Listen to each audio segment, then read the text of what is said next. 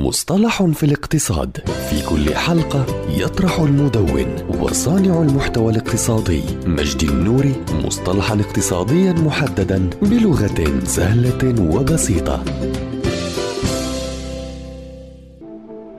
الذكاء العاطفي هو القدرة على إدراك واستخدام وفهم وإدارة وتحليل والتعامل مع العواطف ويمكن للأشخاص ذوي الذكاء العاطفي العالي التعرف على مشاعرهم ومشاعر الآخرين واستخدام المعلومات العاطفية لتوجيه التفكير والسلوك والتمييز بين المشاعر المختلفة وتوصيفاتها بشكل مناسب وتعديل العواطف للتكيف مع البيئات وزيادة الإنتاجية بأقل تكلفة. وقد ظهر المصطلح لأول مرة في عام 1964 1960 ولكنه اكتسب شهرة في الكتاب الأكثر مبيعا في عام 1995 بعنوان الذكاء العاطفي الذي كتبه صحفي العلوم دانيال جولمان ليعرفه جولمان بأنه مجموعة من المهارات والخصائص التي تحرك أداء القيادة.